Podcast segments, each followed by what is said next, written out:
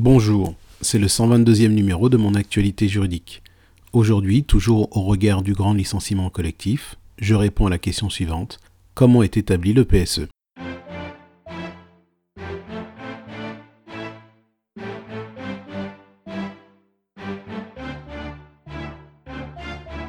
Les mesures prévues dans le PSE sont précisées par un accord majoritaire d'entreprise.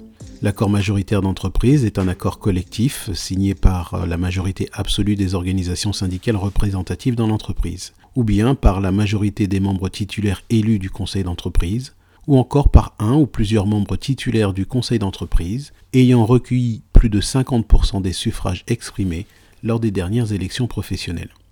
Après consultation du comité social et économique, L'accord majoritaire est soumis à l'administration, c'est-à-dire à la directe, qui s'assure de la conformité de l'accord, de la régularité de la procédure d'information et de consultation du CSE, de la présence dans le PSE des mesures obligatoires.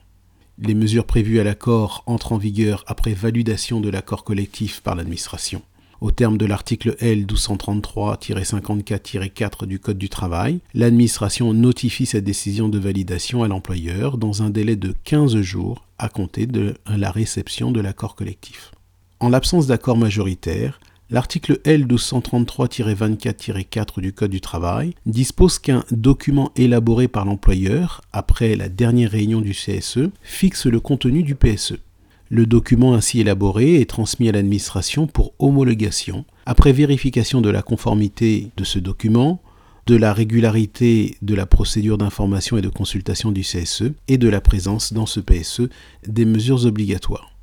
Dans les deux cas, c'est-à-dire que le PSE résulte d'un accord collectif validé par l'administration ou d'un document établi par l'employeur homologué par la même administration, les salariés sont informés de la décision de la directe, soit par voie d'affichage sur le lieu de travail, soit par tout autre moyen permettant de déterminer la date à laquelle ils ont été informés.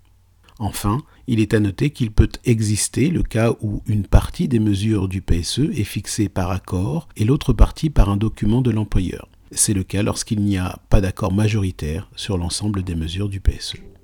C'est la fin de ce flash briefing. Très bon début de semaine. À demain.